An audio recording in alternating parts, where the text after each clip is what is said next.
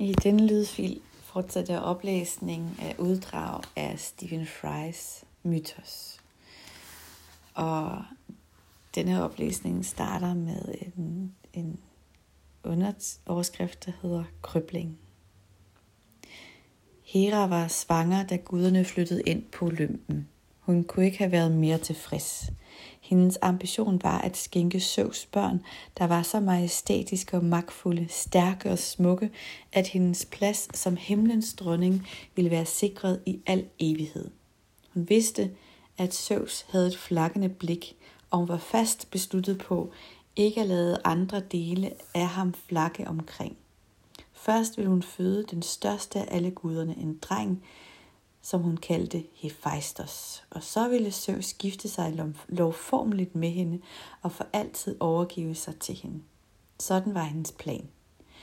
De udødeliges planer er dog underlagt Moros ubarmhjertige, Moros' ubarmhjertige luner, præcis som de dødeliges planer er det. Da tiden var inde, lagde Hera sig ned, og Hephaistos blev født. Til hendes forfærdelse viste barnet sig dog at være så sortsmusket, utiltalende og lille, at hun efter et enkelt kvalmefyldt blik på ham, samlede ham op og kastede ham ned ad bjergsiden. De andre guder så til, mens det grædende barn faldt ud over en klippe og forsvandt i havet.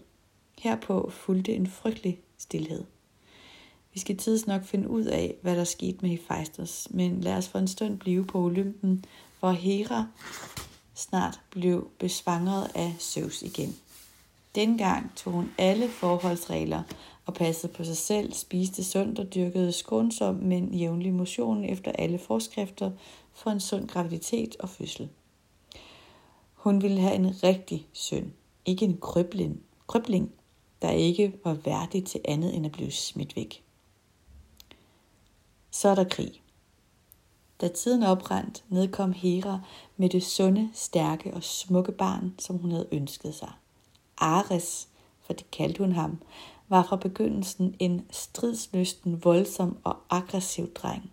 Han kom, til at, han kom op at toppes med alle og havde kun øje for kamp med våben og heste, stridsvogne, spyd og kampsport. Det var helt naturligt, at Zeus, der fra begyndelsen ikke brød sig om ham, ville udpege ham til krigsgud. Ares, der hedder Mars hos romerne, var naturligvis uintelligent, monumentalt tykhovedet og fantasiforladt, for som alle ved er krig dumt. Ikke desto mindre erkendte Zeus modstræbende, at han var en nødvendig tilføjelse på Olympen. Krig er måske nok dumt, men det er også uundgåeligt, og samtidig, tør man sige det, nødvendigt. Mens Ares voksede op i hastigt tempo og blev en mand, opdagede han, at han var uimodståeligt tiltrukket af Afrodite. Og hvilken Gud ville ikke også være det? Hvad der måske var mere uforståeligt var, at hun var lige så tiltrukket af ham. Hun elskede ham faktisk. Hans voldsomhed og styrke talte til noget dybt i hendes indre. indre. Han kom med tiden til at elske hende, for så vidt som så voldelig og brutal en fyr, som han var i stand til det. Kærlighed og krig, Venus og Mars har altid haft et stærkt slægtskab. Ingen ved rigtig hvorfor, men der er blevet brugt rigtig mange penge på at prøve at finde svaret. Den forheksede trone. For at cementere sin position som den universelt anerkendte himlens dronning og Zeus' ubestridte gemalinde, anså Hera det for nødvendigt at afholde en bryllupsfest. En stor offentlig ceremoni, der for evigt bandt hende til Zeus i ægteskabet. Heras behov for sømmelighed og ambition styrede næsten alt, hvad hun foretog sig. Hun havde været glad for at se sin søn falde for Afrodite, men hun stolede dog ikke på gudinden.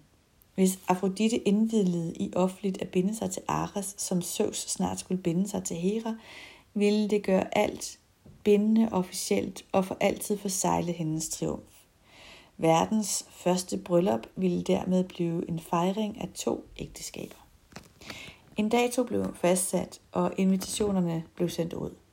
Gaver begyndte at komme ind, og alle var enige om, at den mest storslåede var en pragtfuld gylden stol adresseret personligt til Hera.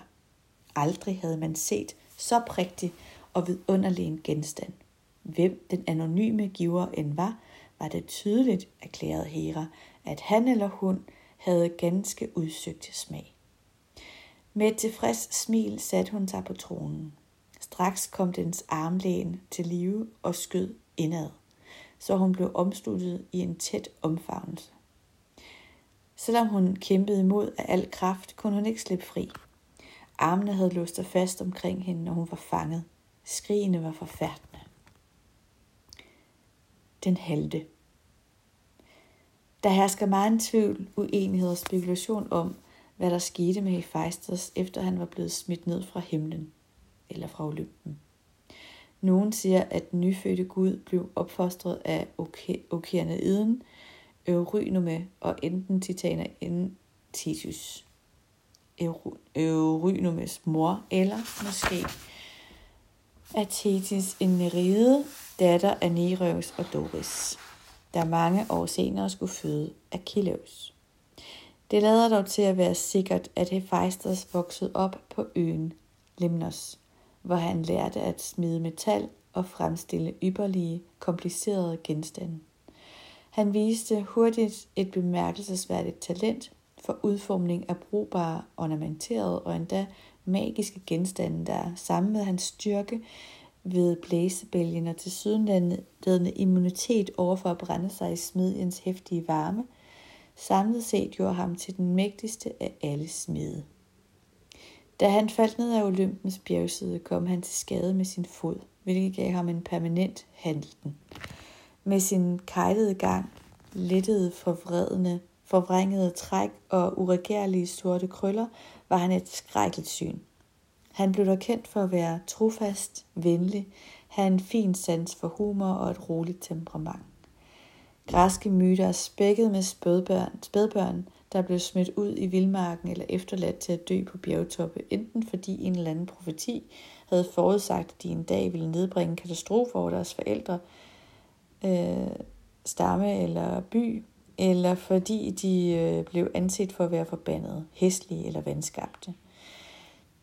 Disse udstøtte havde det dog altid med at overleve og vende tilbage for at opfylde profetien eller vinde deres fødselsret tilbage.